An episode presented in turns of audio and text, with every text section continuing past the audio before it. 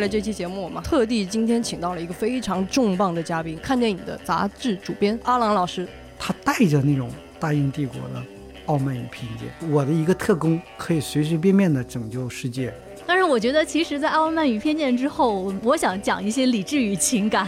其实我觉得这部电影就是从一开始每一个 细节都仿佛在说 goodbye。有一个开玩笑嘛，说英国间谍有一个传统异能，就是退休了之后去写小说。看零零七的时候，应该自动的切换到复仇者联盟。幽灵岛这个最大的 boss 相当于灭霸。他开始意识到了一些生命中更重要的东西，然后最后以死谢幕，我就会觉得这个谢幕鼓掌特别好。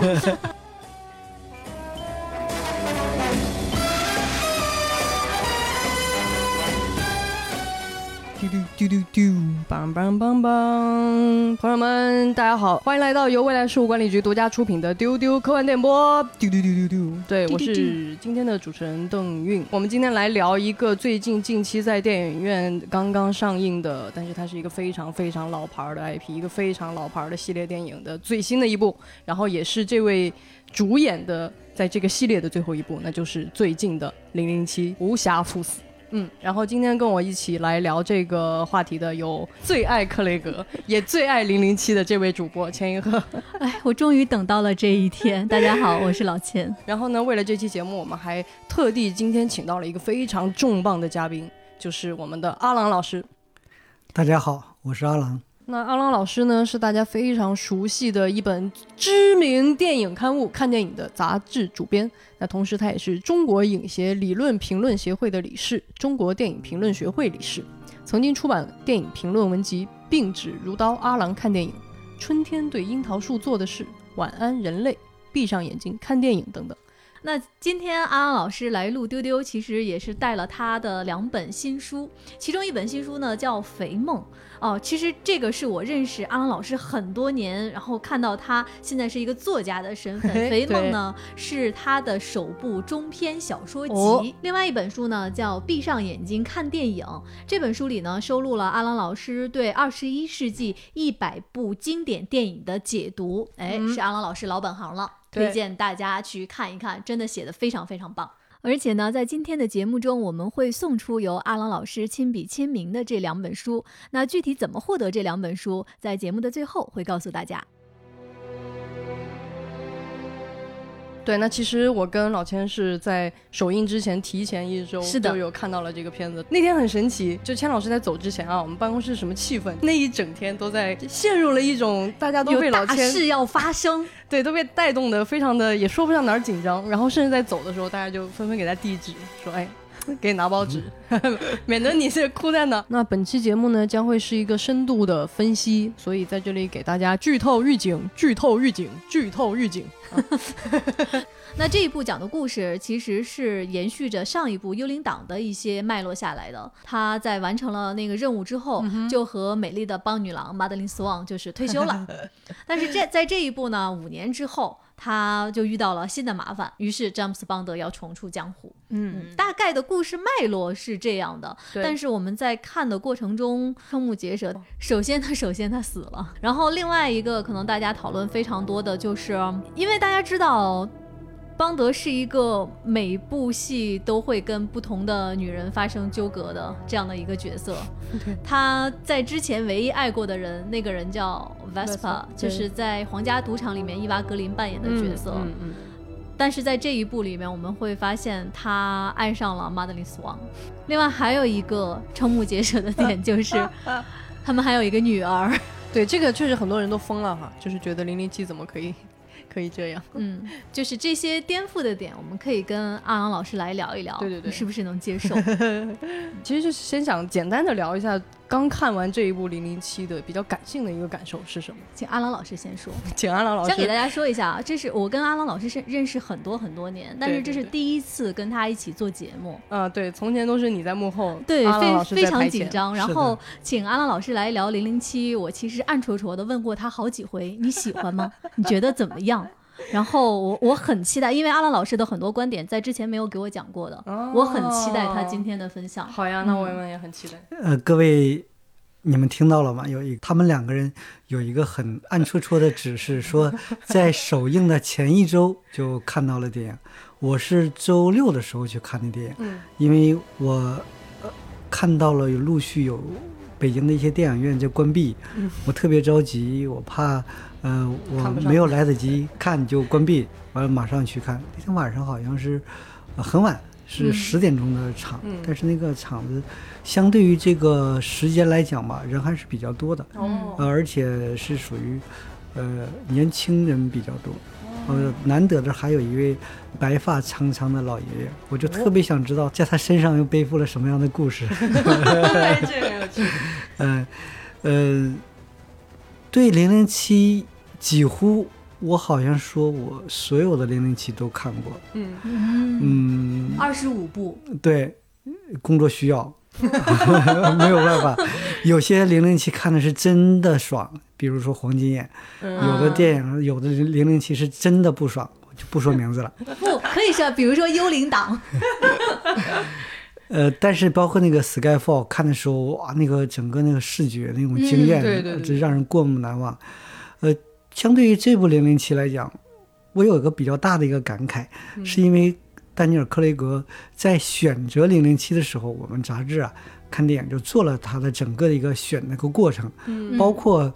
嗯，当时媒体的反应，当第一部《零零七》上映的时候，我们还做了一个对比，把选角时候媒体的反应，然后和影片上映之后这些媒体的反应放在一起，嗯。做了个对比，嗯。发现大家那个态度啊，就做了一百八十度180截的一个然相反。大转变然后这个比较好玩。然后在我职业生涯仍然在做的时候，然后没想到丹尼尔也退役了，可能要迎来新的零零七了。所以看的时候，我就会分辨哪些是理性的，哪些是感性的。嗯呃，感性来讲，我觉得好像是呃十五年应该是对吧是？的，这十五年好像是和他一起走过一样。我觉得很多电影在做的过程当中都有一个陪伴的感觉。嗯然后走到现在特别不舍，尤其是我们知道啊，影片最后零零七这个零零七，他可能做了以往任何一部二十五部零零七都没有做过的举动是的的，对，大的颠覆，还是比较感慨、比较伤、比较伤感的。嗯。可是从理性来讲，我就觉得，哎呀，怎么会这样？他应该更好。那阿兰老师刚才说，他觉得应该更好，其实说明在心中对这个 IP 还和电影是有很多期待的。嗯我可以这么理解吗？毕竟是在，好像在电影史上也没有几部零零七这样的电影。对你会发现很多系列电影在后来，比如像《速度与激情》，嗯。嗯，它是因为新的时代到来之后，在短时间之内迅速的就拍了好多集。没错，可是像零零七这样，呃，六十多年，六十六十多年。六十多年，到二十五部。明年六，十年，嗯，呃，这样的电影，它不仅仅是一个电影了，它是一种文化现象，是的是的，这是一个特别有意思的、值得探讨的一个话题。嗯，是的。对，所以阿良老师也点到了我们今天特别重要的第一个想跟两位嘉宾来一起聊的这件事儿，呃，这就是关于零零七为什么能够成为几乎是世界影坛上屈指可数的独特的现象，或者说这样的系列，到底是什么铸就了它？是什么东西让它能够走过六十年，我们在今天还要去电影院 IMAX 的看它？嗯，所以零零七这个系列是怎么样能够成功的建立的？我不知道两位有什么样的一些一些看法，田老师。我先瞎说几句哈。瞎说几句。对呀，阿郎老师一来，我们钱老师变得好谦虚。因为因为其实之前跟阿郎老师聊过很多次，我就说我家里有很多看电影的杂志，嗯哼，从看电影创刊的第一期杂志，我哦到现在还收着。然后我第一次看到丹尼尔·克雷格的照片，就是在看电影那一期的封面，哦。应该是在零五年。对。他当时刚被选出来，在泰晤士河旁边亮相的时候，对对对，看电影做了嗯一期，封面就是他。那是我第一次看到这位零零七长什么样子，你当时的第一印象，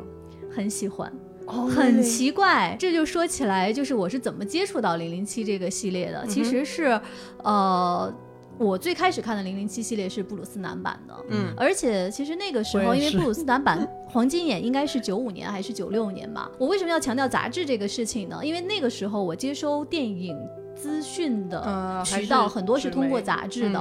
然后有不光是电影类的杂志，其实包括其他的一些文化类的杂志。嗯我记得非常清楚，包括《黄金眼》，包括呃《择日再死》，包括《黑日危机》，它每次要上映的时候，有一些杂志上面就会有它的彩页。嗯对对对包括一些时尚杂志的那个封底啊，还会有詹姆斯邦德的选择，就是是欧米伽的手表。对，对，所以那个时候，你通过那样很单一的渠道，当你看到这个角色、这个电影的时候，嗯你基本上是没有办法拒绝想去看一下这个电影是什么样子。嗯所以在那个时候，你就会从来没有看过一个这么迷人的间谍特工题材嗯电影。是的，你会会觉得真的是眼界大开，哎，怎么会有这样的一个人，是这么一个形象和气质，那么帅，穿那么好看的西装，然后出生入死，让你觉得实在是太奇妙了。是的，，是的，嗯，嗯，以致直到当布鲁斯南其实当时要被换下来的时候，我还很质疑，哼，会有人比他帅吗？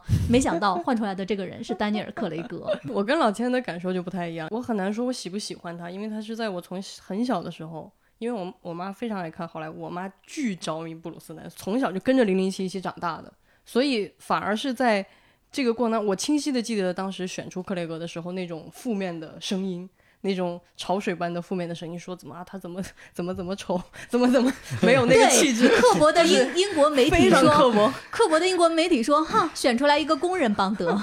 对我我特别记得，因为当时我也不太能接受，因为当时我整个的审美还是停留在布鲁斯南的那种，就现在看来会其实有点滑屏了，但那个时候我真的是觉得他是最帅的男的的那种感觉，所以克雷格我也是不太能接受，以至于我其实看克雷格的零零七是都不是当时看的，比如说当时上映当时看，其实都是隔了很久以后觉得说。要不还是看一下，然后 对对对才去看的。但是我对这个系列真的是感受到了那种 与时俱进的努力，那种那种努力，有的我不太认可，但是有的我其实还挺认可、挺感动的。其实零零七能够成为这样一个跨越了几十年，因为其实我们都知道现在的世界是变换的非常快的，基本上尤其是进入到这些年，你会觉得大众的审美也基本上两年就变掉了，他们的感兴趣的东西也基本上很快就会变化。所以零零七为什么能够留在时代里呢？不知道阿浪老师对这个问题是怎么看的？我觉得它的诞生就是非常值得我们探讨的一个事情。我们知道，呃，刚才千一鹤说他对丹尼尔多着迷。我第一次做零零七的时候是，呃，布鲁斯南和海德贝瑞那一个，哦择日择在死日在死，择日在死。呃，那个时候我就开始了解零零七的各种各样的文化。从我一个简单的、最朴素的一个感触来讲，它代表了一个男人一个终极的，类似于终极的一个幻想。嗯，是的嗯嗯其实后来我们也知道，这是呃作者呃因弗莱明他本身也做过特工，对我们可以用现代的语言简单粗暴的认为他是他的一个自我的意淫，嗯对吧？嗯。后来你会发现，这个自我的意淫变成了一个整个英国的一个文化输出。我嗯不好说是英国的文化意淫，比如说，嗯，在冷战时期，英国的间谍数非常非常多。是的，对，他呃，我所谓的军情六处，包括我们的呃作者伊恩·弗莱明，他也在 M 十六去做过间谍。对，而且他在输出的时候，他带着那种大英帝国的傲慢与偏见。我的一个特工可以随随便便的拯救世界，化解你的冷战的危机，对对吧？而且这个特工一定是一看就是我的英国人，比如说他穿着英国传统的手工做的西装嗯，他打了一个架，摧毁了半个地球，他的手工西装都不会起皱。对对对对对，然后呢，他用的是呃最好最新的发明，嗯，因为最好最新的发明，都在整，个世界来讲发生天翻地覆的变化，来自于工业革命。是的，是的，嗯工业革命就诞生于英国，对就是你全世界走到今天，要感谢我英国人的工业革命。嗯，所以在一个特工身上做了各种各样新奇的小玩意儿。他讲究生活品质，对吧？对，喝马蒂尼都要摇，摇不许 不许搅搅拌。然后所有的全世界各的各各个种族、各个肤色的女人都爱。都爱他，但是呢，从本质上来讲，我这个零零七是一个超级英雄，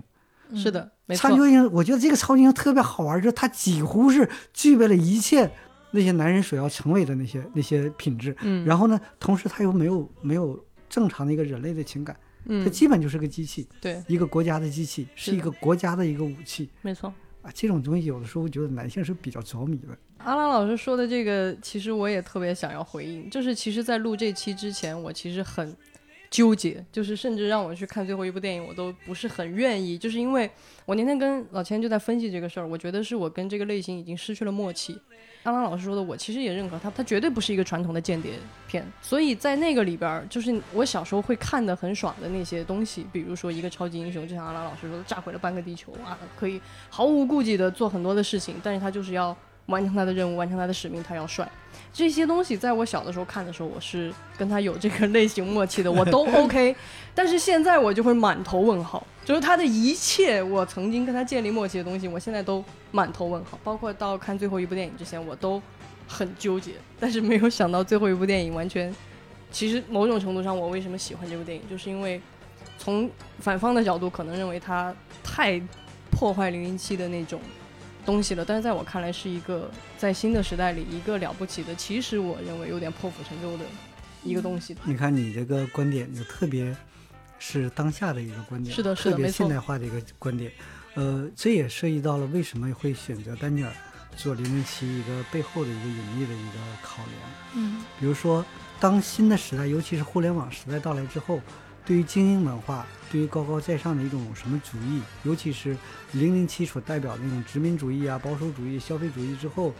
颠覆性的一个改变。嗯呃，有很多类似的间谍想试图和零零七做一个区分。嗯，呃，嗯最简单的就是有两个，一个是《谍影重重》的对。波恩，对一个就是碟中谍中谍。嗯。碟中谍它和走了一个比较东方的一个路子，就是嗯。开始强调团队，在东方的一些叙事语境里，无论是黑泽明的《七武士》还是张彻的电影，都有过那种、嗯，一个人出去找几个人一起组成个小分队，嗯。呃是是干倒了一大批呃对手，嗯。这是一个东方的一个观念。可是，在这一点是和西方那种传统的大航海时代所造就的个人英雄主义是不一样的。嗯。嗯，呃，也也当然会有说是因为主演呃汤姆克鲁斯他自己衰老的缘故，但是你不可以避免，这个系列走到今天，它是非常成功的，对吧？他抓到了现在一些比较微妙的一个变化，就是因为这些随着互联网出现之后，很多原来不可能发生的人，或者发生没有渠道表现的人，嗯他有了表达的一个空间。嗯，包括波恩，波恩几乎完全是反零零七的一个做法。是的是的，比如说，呃，零零七的主演一定是那种人中龙龙凤啊，在人中在扔到人堆儿里，永远是最最显眼，最显眼的那一个。对而波恩的选择呢，是永远是不显眼的。对呃，他打斗的方式，零零七的打斗方式越炫酷越好。是的。比如说，他有一集里，我记得他是拿击剑的方式和对手打，嗯而波恩呢是能拿杂志能拿杂志，能拿一个钢笔就拿一个钢笔，对对对对对吧对，然后同样是抢一辆车，然后就突出重围，这是商业电影惯用的一个套路。没错，零零七是抢一辆坦克，耀武扬威的从 莫斯科街头对对冲杀过来，没有人可以阻挡他，是吧？佛挡杀佛，神挡弑神。可是波恩呢，抢的是那种叫叫叫一个特别小的一个小破车，小破车，就一路开的，还叮铃咣啷掉东西。波恩是讲究什么呢？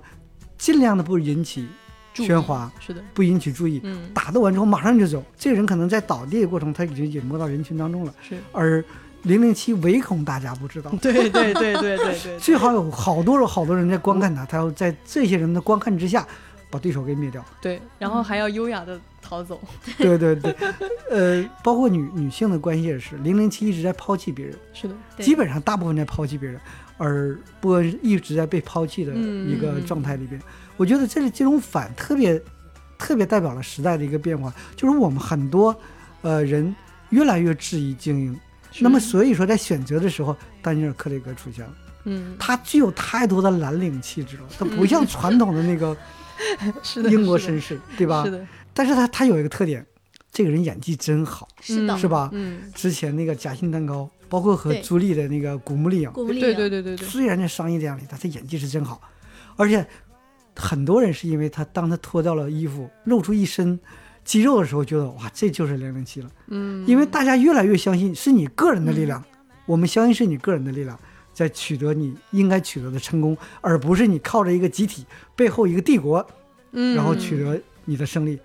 在我们互联网的语境来讲，那属于玩赖。对对对对对，嗯，我觉得阿拉老师这个分析一下子解开了我嗯就是为什么跟这个无法达越来越成默契，越来越断脱离断钩，就是你就是会觉得他怎么那么有钱，就是你为什么可以一会儿就是随时买新跑车，随时买那种巨好的房子，然后随时住最高档的酒店。这一部里面都退休五年了，还在牙买加有别墅。对，就是 你，你以前看的时候，你是不会，因为你默认他就是可以，因为他就是阿郎老师说他背后有一个帝国的力量，你现在就会觉得 why，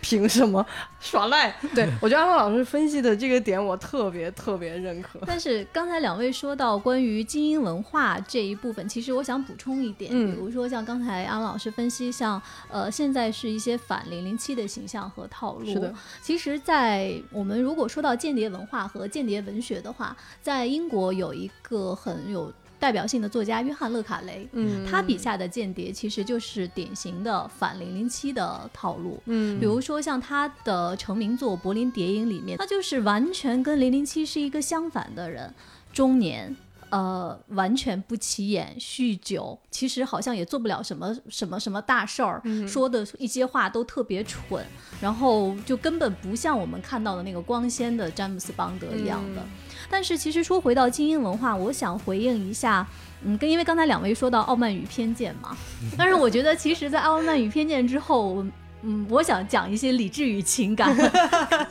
哇，我们今天哇标题小小标题都有了呢。因为刚才阿郎老师讲到，呃，《零零七》的原著作者伊恩·弗莱明是其实很大程度上，詹姆斯·邦德这个角色是伊恩·弗莱明的这样的一个人生的投射，嗯，而投射。而他笔下的这个间谍，以及其实英国当时的间谍文化，它就代表着一种被大众所仰视的精英文化。是，那伊恩·弗莱明他在二战的时候是军情六处的一个间谍，他其其实曾经参与过一些很重要的事件，嗯包括大家知道的夺盟军夺取西西里的肉酱计划。嗯，在接下来，英国有一部电影叫《绞肉行动》，嗯就是里面有一个角色就是伊恩·弗莱明。哦所以说因为大家知道，在二战的时候，英国发生了太多可歌可泣的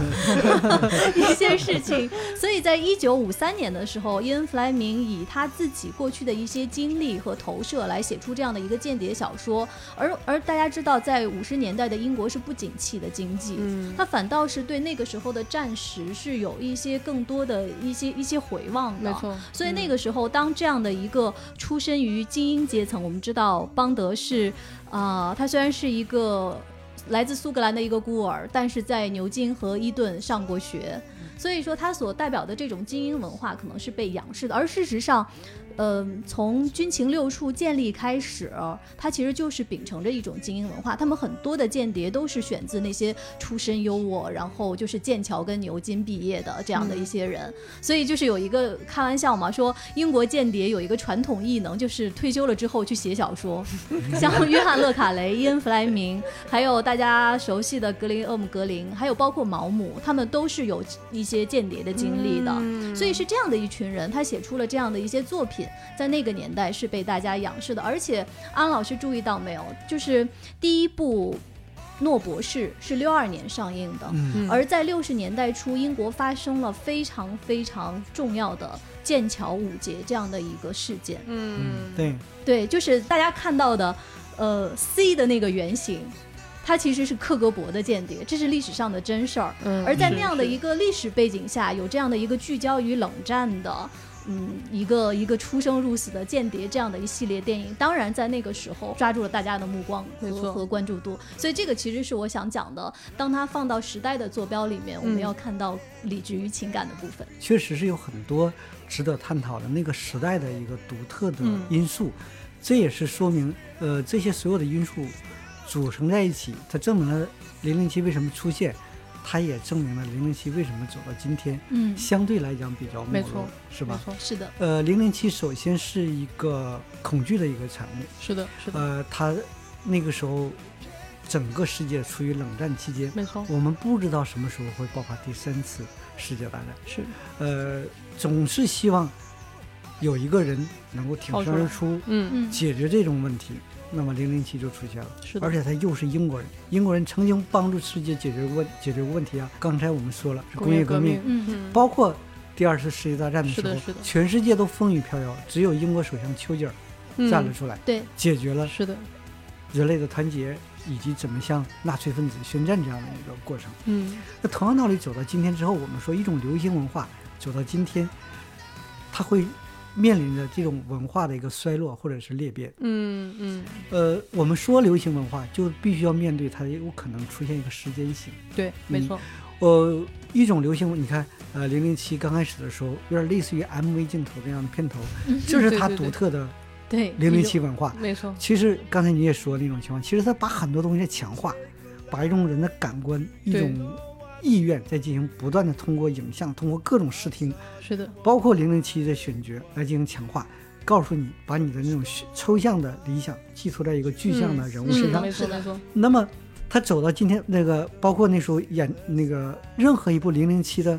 呃演唱者歌曲的演唱者，都是当时最流行的。对对对对吧对，你看一下那个演唱者的名单，真的是瞠目结舌。保罗·麦卡特尼、对对对麦当娜，对，就是就是谁就是反谁红向证明当时谁最就是，最红的那个人才能来唱。所以说，一二年的阿黛尔对和呃一五年的 Sam Smith，对嗯嗯，呃，包括他们里边所使用的一些道具，比如说那阿斯顿马丁对，DB Five，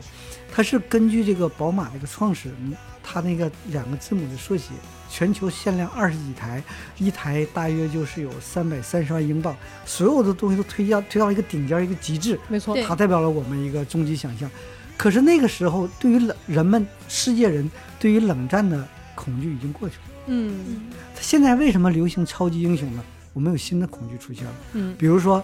我们恐惧的是不是核？嗯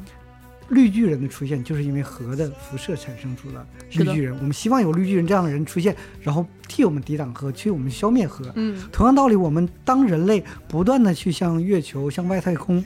呃，像当年的麦哲伦去进行大航海的时候，发现新大陆的时候，人类开始向别的星球去寻找新的土地、新的生存空间之后，他们会恐惧外星人，甚至外星生物，如是诞诞生了异形啊，诞生这样的一个科幻电影。可是现在，所以说我们是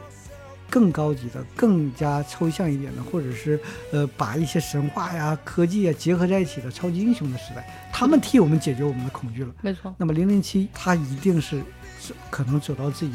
应该要走到这个位置了。嗯就是现在，虽然我们觉得最新一部零零七还不错，无论从工业的角度、从表演的角度，是。甚至从剧情的设定角度也不错，可是就要面对着一大部分人对他的不满意。没错，嗯。是的，是的，我觉得这也是零零七现在在这个时代的一种一种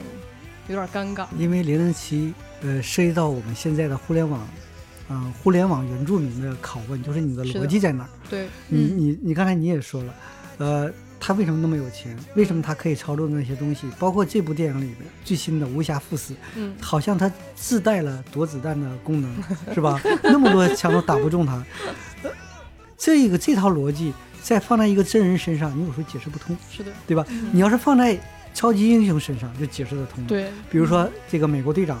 他这个盾牌为什么好呢？是震惊。你知道震惊是什么东西吗？他在另一个星球，另一个什么的，不需要你解释的。不用再说了，说这个锤子只有雷神可以拿得起来，你知道为什么？因为他是神，他是神，对就不需要解释了。对，这个逻辑的破坏，也是嗯希望这、这也是互联网原住民的一个非常非常苛刻的一个点。嗯，是是是是，而且你看，就是我觉得还有一个我们可以来一起讨论一下，就是关于这个反派是谁的问题。你看，就是在最早的零零七，那当然是很清晰的是冷战的一种氛围。那在嗯他们的那个角度上，敌人也是清晰的一种想象。然后进入到这个冷战之后，进入全球化以后，哎，打谁呢？那打恐怖分子好了。那现在突然在在整个的克雷格的这个系列里，就是我这次特地也是把它连起来看，然后他，我觉得他首先做了两件事情，就第一件事情是他把这个系列，他其实试图把这个故事圆起来，嗯，就是我这个系列的几部的这些元素和这个大的叙事可能是有一些关联的，就是他做的一个不太一样的一个改变的地方。然后另外一个就是他假想出来一个敌人。我其实呃第一遍跟邓云一起看完啊，我们俩出来讨论。你看了几遍？我看了看了两遍 先先说第一遍，其实我当时看完之后，我就就就我很平静，嗯，我很平静的跟邓韵讨论的一个问题是，这个反派到底想 干啥呀？啥？确实没看明白。对，确实没，因为可能我对于他的期待，我我现在想一想，我没有管理好预期。嗯，因为我觉得他的其实这一版的几个预告片是有很大的迷惑性的，嗯他一直在给你强调说背后的秘密是什么。零零七的一个最大的对手就是幽灵党。幽灵党在诺博士的时候，第一部里面就出现了那个反派，他就说他属于幽灵党。是然后上一部他直接就叫 Spectre，然后这个大 boss 就出现了，是克里斯托弗·瓦尔茨演的这个角色。对，那我想，那以至于跟他都打了快六十年，在最后 他他的这一部里面，而且你看到瓦尔茨又出现了，对总会跟跟跟幽灵党有一个了断了吧？嗯哎、没有，强中自有强中手，怎么还有一个人呢？我就没有太弄明白这人想干啥。对，那你就说你看零零七的时候，应该自动的切换到复仇者联盟。呃，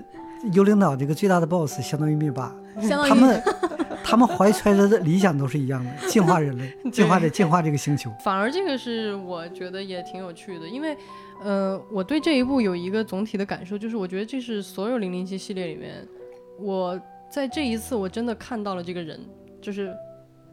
邦德，包括他身边的人，包括他的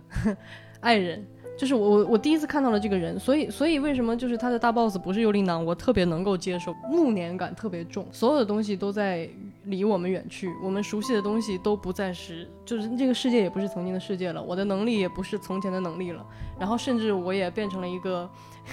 对我的爱人很忠诚的一个，不是零不是 不是传统零零七的一个人，然后我觉得其实那那一幕挺悲壮的，就是我一直以来最大的对手。死于一个很荒诞的，我都不知道是哪里来的一个一个威胁，然后我再跟一个新出来的危险去去去面对，我觉得这个特别的真实，就是他终于 真实了，就像你面对这个世界的那种那种无力，他不会照着你的逻辑给你那个答案的，他一定是准备的最好的时候，突然发现，哼，我准备错了。这恰恰是《零零七》这部电影，我觉得掌控的零零七家那个那个家族叫布洛克里，布洛克里嗯家族开始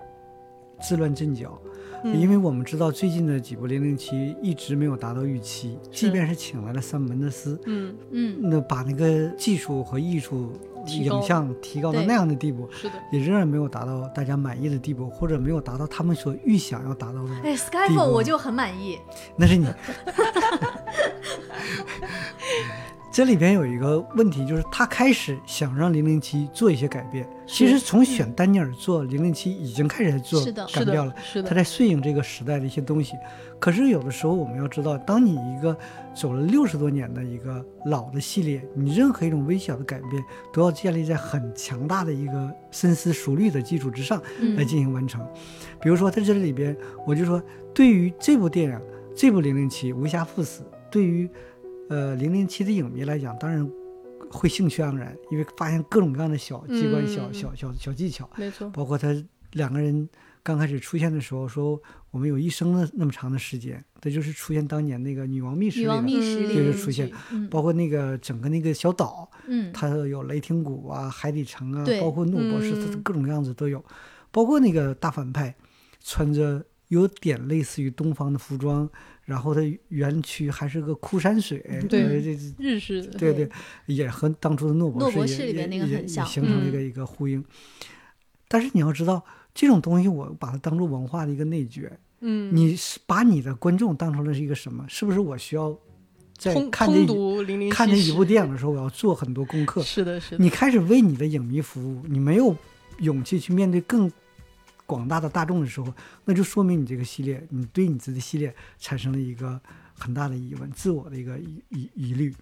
同时，呃，这部电影他做出的所有的改变，比如说，他认为对在零零七这样的一个语境来讲，是个非常颠覆性的改变。比如说，零零七竟然有小孩了，还有家庭了，最后还死了。对，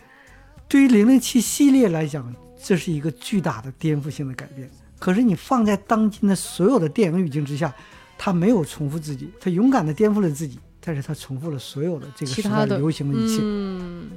就是你们仍然没有跳出那个壳。为什么零零七当初好呢？是因为你勇敢，嗯你把那样一个间谍塑造成一个超级英雄，嗯，这在当时来讲是一个非常前卫、非常高端的一个想法。没错，到了走到今天，你开始步人后尘。你用六十多年、二十五部电影来培养我的，不就是零零七那个人吗？我就希望他永远帅，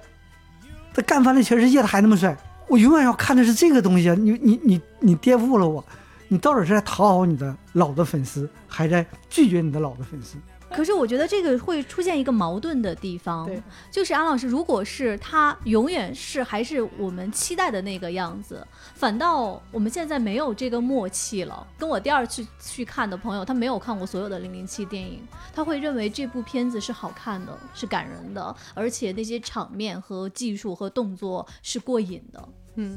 我我其实也非常想回应阿郎老师这个观点，因为我觉得我跟阿郎老师的很多感受是一样的，但是我我我们两个的最后的角度好像 不一样，就是阿郎老师好像是从反向来看的，嗯我好像是从正向来看的，就是改变了，但是他努力了那么半天，他竟然跳回了大部分的片子都做过的那个最俗套的事情。这的确是一个会有一点让我很失落的，让让老观众很失落的。但是在刚刚那个，比如说那个迷影文化的那个点，其实我虽然从小看零零七，但我记性很差，所以基本上在这一部零零七里面，你们刚刚说的所有致敬我都不知道，就我并看不出来，因为我没有这个记忆。但是这些点的出现本身又让我觉得是，首先我没有感觉到那种别扭，就是好像这儿强行塞了一个什么什么东西来，就是我觉得它自还是比较自成自成一体的。就这个是我觉得首先我想回应的，然后就是关于关于零零七要不要变成一个有家庭的。不再抛弃女人的这样一个人，其实我我我觉得这个里面不光是有这个所谓的大的时代的政治的呃文化的东西，我觉得这个里面还有非常重要的一个因素，就是电影观众不再只有男性观众了。零零七的女性观众也不再是从前的女性观众了，就是如果她仍然还是从前的零零七，就是你看这个矛盾点，我其实这两天一直在想，就是如果她一点都不变，我觉得她必然已经完全被时代淘汰，不可能再走下去了。但是他很努力的在这个变的这个过程当中，至少从我一个从小看零零七的人，在这一步我重新捡回了很多的感动，而且那种颠覆，我其实知道他会惹怒非常多的人，我甚至知道他在，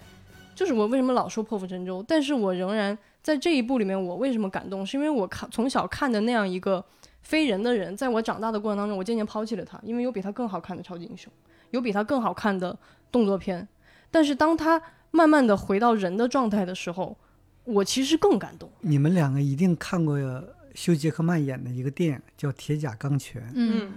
呃，其实它本质上来讲还是一个拳击的电影，对吧？对嗯我们知道，呃，洛奇也好，或者以前所有的关于铁拳击的电影，一般来讲它都会有逃不出几个设定，比如说我这努力的锻炼，把我最长的长处发挥到极致，比如说我就右拳特别有力量，这是一种。然后最关键时候，这个右拳会扭转整个嗯战事，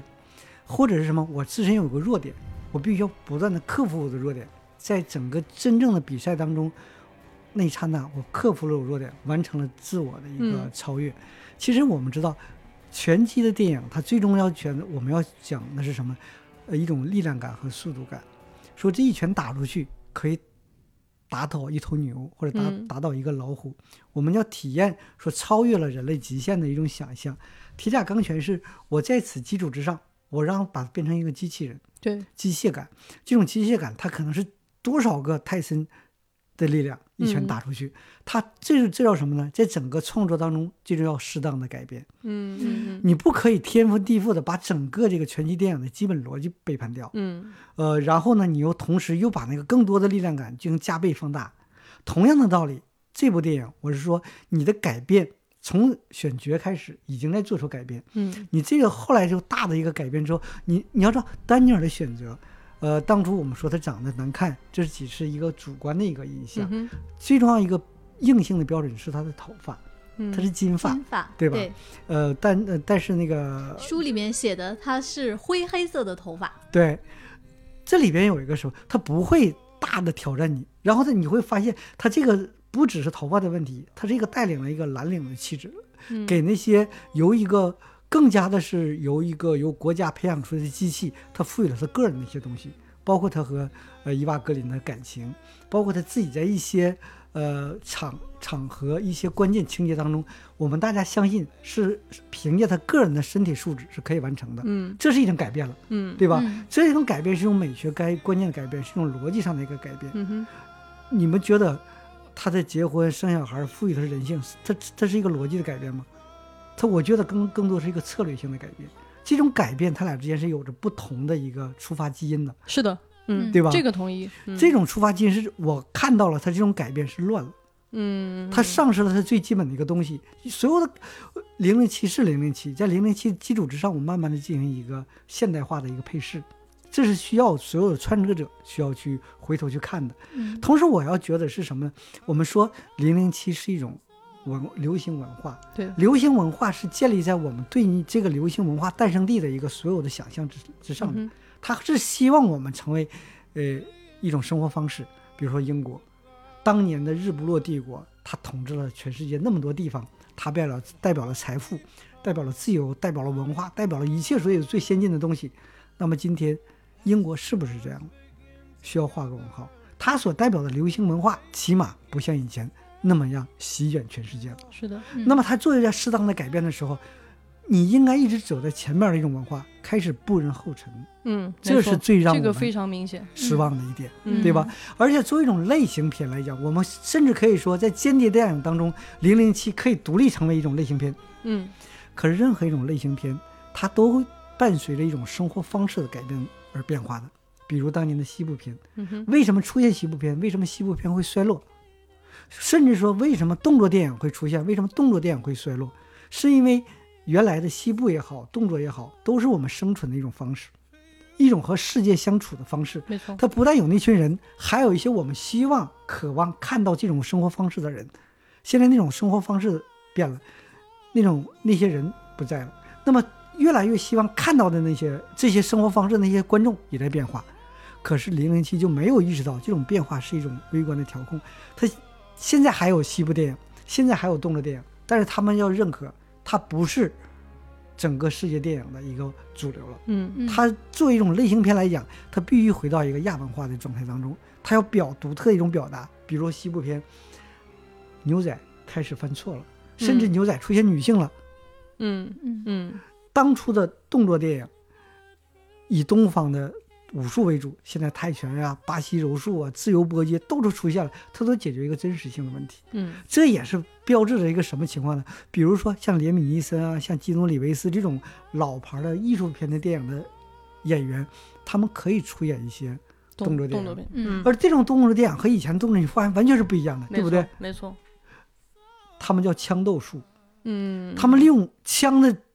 逻辑去解决问题了。是的，过去是拳脚，我嗯枪掉地下了我都不带捡的，嗯，现在我一定要捡起来，能用开枪我绝对要开枪。是的，临走的时候还补枪，防止防止你们诈尸是吧？经常出现那种 人走了后边开一枪那种情况。以前的所有的动作是打给镜头看的，是现在要解决问题。我觉得对于动作电影来讲，他就找到了他的一个现代化适配的方式，嗯，他找到了他的逻辑。零零七就没有找到他的逻辑。因为其实我们有一个大前提，就是这是丹尼尔·克雷格的最后一部，它是一个谢幕之作，所以我觉得，嗯，当我去考虑它是一个谢幕之作的时候，我就会，我反而会觉得这个谢幕做到那么夸张，我觉得是可以的，因为他死了，他下一步可以 不用再遵循这一步的，这一步相当于我认为他没有订立任何规矩。我觉得他没有订立任何规矩，这一部就是一个特例。所以在这一部里，为什么可能是我个人的原因，我最喜欢看的就是英雄迟暮。我曾经爱的那个英雄，他走入了人的这种状态，他开始，他开始怀疑，他脆弱，他开始意识到了一些生命中更重要的东西，然后最后以死谢幕，我就会觉得这个谢幕鼓掌特别好。但是因为我觉得，但是确实是，我觉得。首先，我认为这个这个转变是特例，我不认为它会继续保持下去。而且，如果保持下去了，我觉得还是会有问题，真的很微妙。就是如果没有之前的那个零零七的那种冷血、那种那种模式的东西，你也不会为这一步的他感动。他是一个平凡的，甚至会你会觉得普通的一个状态。嗯，嗯，那那丹尼尔·克雷格粉丝说几句啊，在第二次看这个电影的时候，真的，我从他去给 Vespa 上坟就开始哭，我真的是回忆起了太多他之前就是丹尼尔·克雷格系列的这里面的他的一些情感的一些、一些纠葛。是的，其实我觉得这一部就是除了过于悲壮的那个结局，是。嗯，在我看来，其实是一直在给这样的一个所谓已到暮年的这样的一个老特工，让他在逐渐的获得他曾经有的那份尊重。嗯。你记得在这里面有一个黑人角色，其实他是已经被重启的零零七，对。那邦德是非常愤怒的。是的，而且呢，其实这个姑娘也很不服气他。对。但是到最后，他们在那个运输机上，对。这个姑娘对 M 说：“我请求你把 Double O Seven 这个代号再还给他。你会嗯觉得他真的是需要努力才能获得尊重，而不是像嗯他之前那个出场的时候，在之前的那些电影里面，天然带天然就是被爱的，天然就是被仰视的，天然什么都可以。嗯其实另外一个地方就是为什么我今天会强调说我在之前很喜最喜欢的就是萨姆门德斯的 Skyfall。嗯其实从 Skyfall 里面你会看到，尤其是 Skyfall 这一部，他已经开始在反思了。是的是的，就我们是不是已经过时了？这个世界是不是还需要我们 MI6？是不是还需要我们在外面当特工？嗯现在我们的敌人到底是谁？而且萨姆门德斯他一直在告诉你说，到最后是最老的那个办法才是最好的。他是用一把匕首把哈维尔巴登给给杀死了。所以其实他的这种反思，你到这一步里面也是可以看到的。像 M 对对零零七说。嗯、我们现在其实已经看不到我们的敌人是谁了，我们的敌人在哪儿啊？对但是就是在这样的一个情况下，你会看到有一些人，他确实还在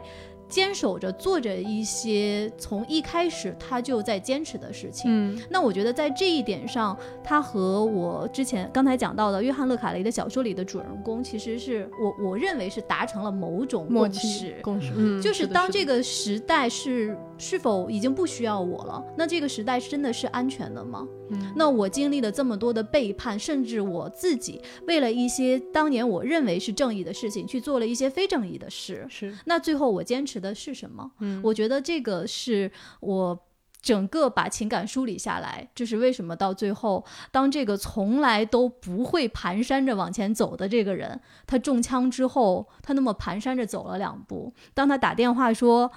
马德琳问他说：“你你你还不走吗？”他说：“我这次走不了了。”嗯所以这个是让我非常非常到最后哭崩在 座位里。其实我觉得这部电影就是从一开始每一个 细节都仿佛在说 goodbye，是不是这种感觉？他真的每一个细节都在告别，都在谢幕。大家记不记得，呃，保罗沃克嗯他在《速度与激情》当中的告别，嗯嗯他也伤感，甚至也很煽情。但是我觉得那是属于地下赛车手，呃，那种介于呃正义和黑与白之间的这样一个人，他他应该采用的一个告别的方式。呃，在你说这段时候，我想起了古龙的《楚留香》，嗯我忘了是哪集，因为我看的时间太远了，已经很多具体的情节已经忘了。反正最后的时候，就摆在他面前有两条两两扇门，你这扇门开过去可能是死，那扇门就是生。然后怎么去选择，可能决定了好多好多事情。楚留香的选择就是大笑一声开门就出去，他没有做任何选择，最近的就就就走出去了。我觉得这也是楚留香这个角色他能够采取的一个行动。嗯偏偏我觉得目前来讲，他这种深情啊，零零七的这些告别的方式啊，就有点反零零七。而且我们觉得他这样的人拯救了无数的，为这个星球拯救了无数的无数次的危机的人，怎么就被这样的一个对手，在这个莫名其妙当中就死光了？就像是一个久经呃江湖风浪的一个黑社会老大，被一个小混混一刀偶然捅死了一样，对，是不是有这种感觉？是这个感觉。我就喜欢这种感觉。这人生的无奈是不是？我我觉得跟现在的观众的语境或者说逻辑非常不一样。我觉得现在真的是就是互联网时代，尤其是互联网的原住民很多，他们会关心的很多问题就是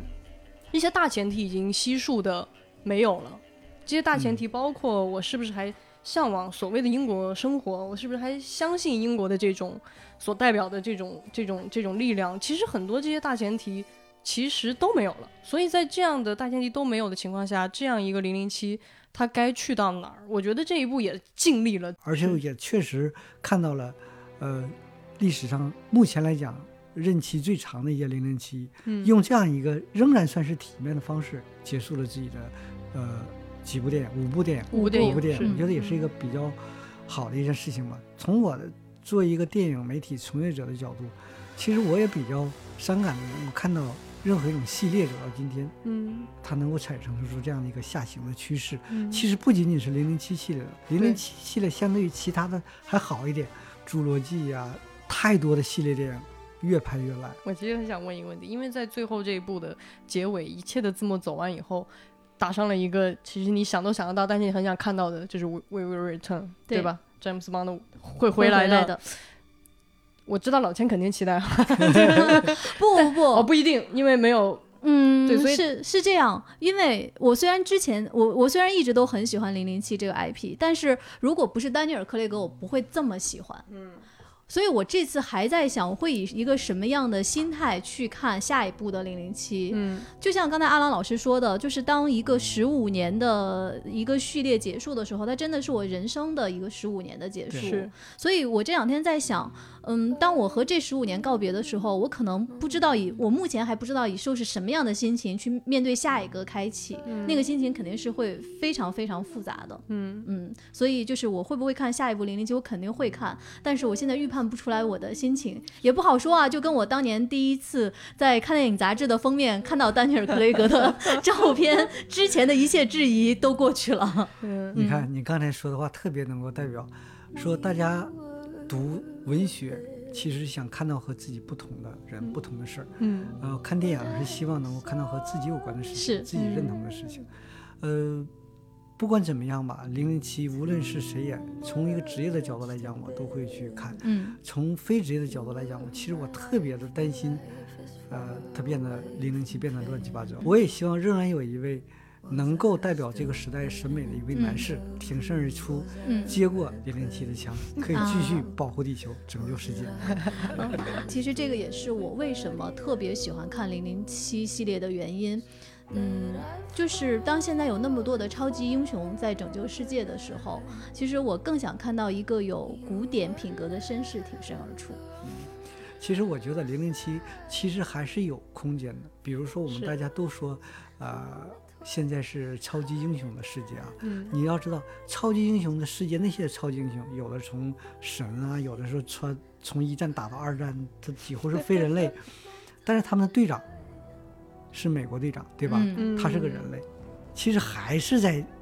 暗示着给人类、给我们这个世界一个很大的一个希望所在。所以说，从这个角度来讲，我觉得零零七系列其实有它自己的空间的，但是希望这个家族好好的考虑清楚，做好社会调研，不要简单的应用大数据。啊，太有意思了。非常非常感谢阿郎老师今天的到来哦，我觉得太太有趣了。其实大家不了解阿郎老师，他能聊很多幻想题材，比如《指环王》。嗯，对对对，所以呢，大家也可以期待一下，我们今天是一个时效性的来聊零零七，那么之后我们也会经常的请到阿郎老师来跟我们一起分享其他的作品。那今天给各位留一个互动问题啊，就是在漫长的六十年的二十五部零零七里边，你最喜欢哪一部，或者是你最喜欢哪一任邦德？欢迎给我们留言。也就是大家可以在喜马拉雅和小宇宙这两个平台上的本期节目的评论区来给我们留言，我们会分别在这两个平台上选取两条优质的留言，送出由阿郎老师签名的《肥梦》和《闭上眼睛看电影》这两本书。那今天的节目就是这样喽，感谢两位，丢丢，拜拜，阿郎老师，下次见，下次见。下次再来丢丢。